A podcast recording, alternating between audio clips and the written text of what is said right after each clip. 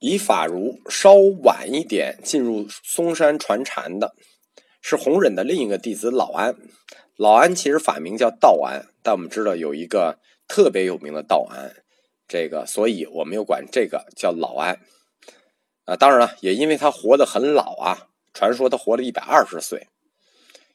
老安是一个司度僧人，而且他是个军人，后来就是立有战功。不知道为什么他就跑了，跑了之后他就躲起来了，躲到弘忍那儿去。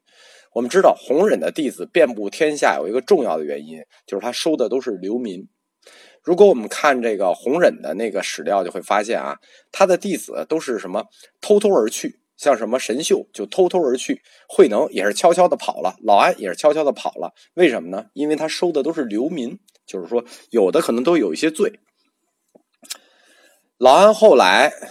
就去齐州，去弘忍那儿习禅。他本身是神秀的同学，最后他去了嵩山会善寺，没有去少林寺。死于景隆二年，其生年不详，但是推算他的生年，说老安活了一百二十岁，这事儿挺恐怖的。关于老安所传的禅思想，不得其详。但为什么一定要提到他呢？是因为老安这一系的那个思想，在整个禅学里非常的独特。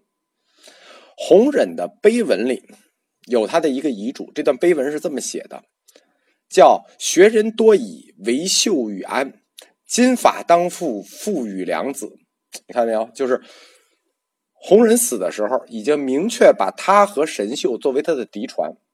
就是这个师傅啊，就确实很爱徒弟，他对每个徒弟都有这种类似的话。这里头又说“金法当父，父赐良子”。老安有一个非常出名的徒弟，在这个佛学史上叫陈楚章。陈楚章他没有出家，他是个俗家弟子，他的修为很深，而且他本身他作为俗家弟子，他也传法，他传法给了一个叫吴柱的。这个吴柱后来就是禅宗宝堂系的开山祖，而且陈主张提出了一套禅法，叫什么呢？叫教行不拘而灭实。这套禅法是陈主张传给吴柱的，和后来金和尚的大同小异。我们后面会讲到金和尚，他的传授仪式呢和一般的传禅方式不一样。他这一门不受戒，不忏悔，不理忏，不读经，不画佛，不写经，一切毁之。管这一切礼佛的手段都称为妄想，所以他这支叫教行不拘。所以他所住之禅院也不治佛事。陈主张就压根儿自己就没有出家。教行不拘，他认为就是灭实。灭时，他认为就是所修之道。从这一个书解来看，其实他禅风的哲学基础呢，依然来自于《大乘起心论》。为什么这么说呢？因为《大乘起心论》说这个世界是一心，那一心不起，起心你就是动念；一心不起就是不动念，你动念就是虚妄；一心不起，那就不动念，那就是什么呢？就是真如。所以他就不做佛事，不理忏，不化经，一切毁之。老安禅系管这个不起，又叫无分别。无分别，大家可能听不出来他的意思。陈主张进一步阐发了这个无分别，叫什么呢？叫无心意，就是没有心的意，无心意。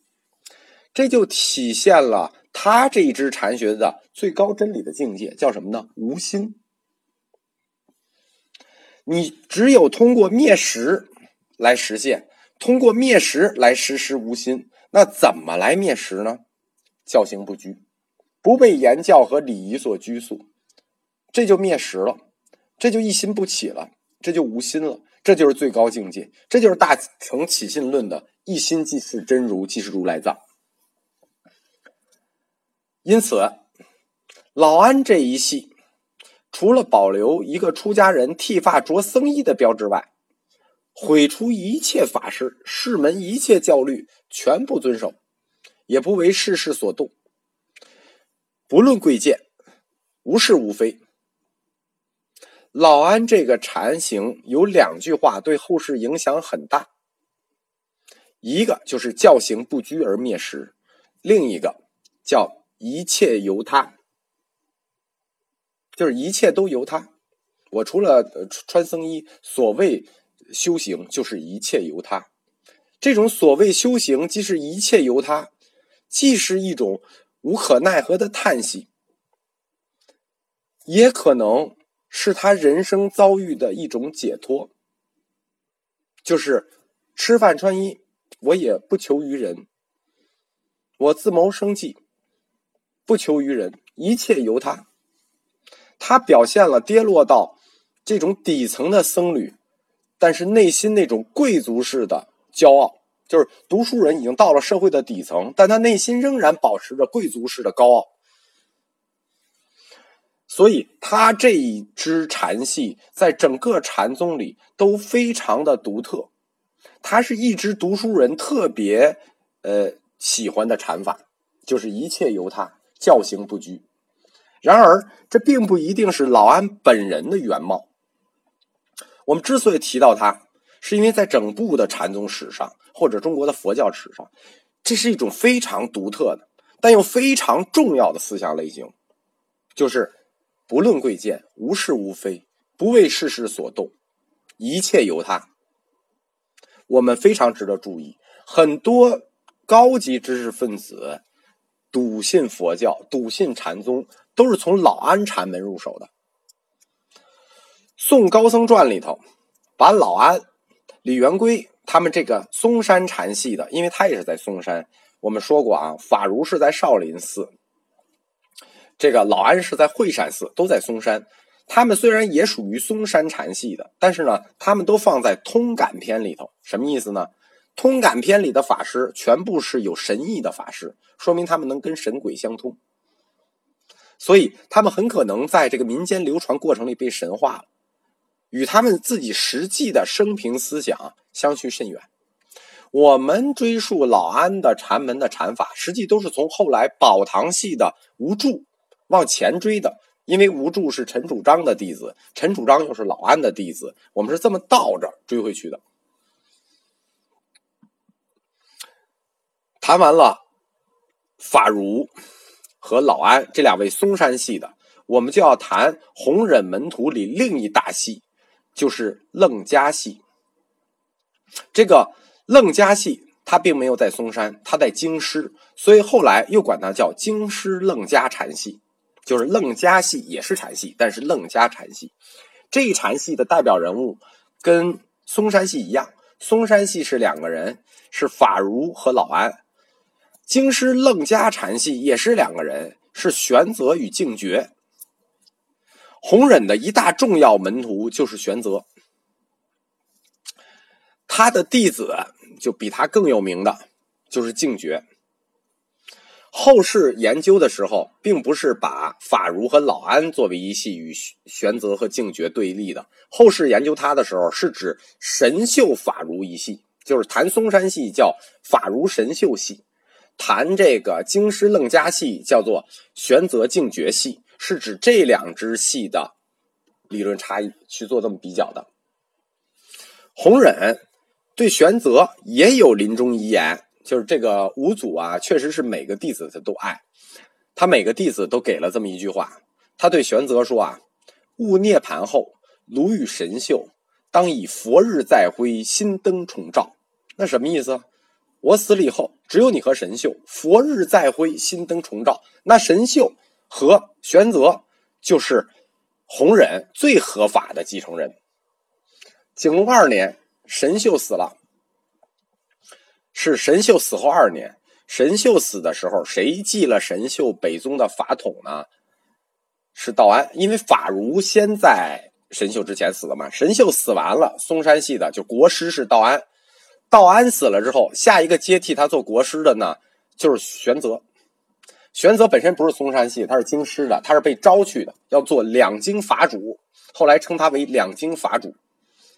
到景龙三年。政坛发生了一个怪事，就是唐中宗欲读暴毙，韦皇后被诛。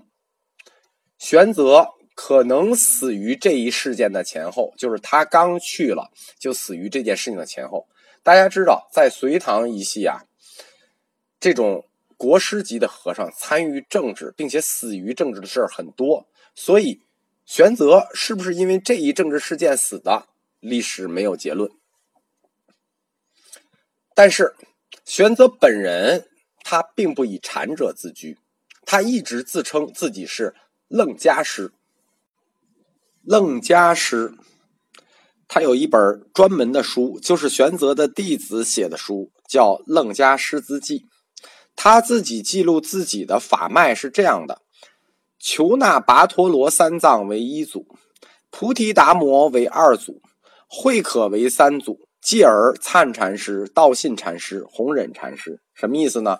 他们在禅宗系的前面，禅宗系认为达摩是一祖，他们在禅宗系的前面又加了一个。就是求那跋陀罗，这是谁呢？这就是翻译那四卷《楞伽经》的翻译者。这一点和法如禅系是明显不同。之所以区别这一点，是为了突出楞伽师是以楞伽传宗为根本的。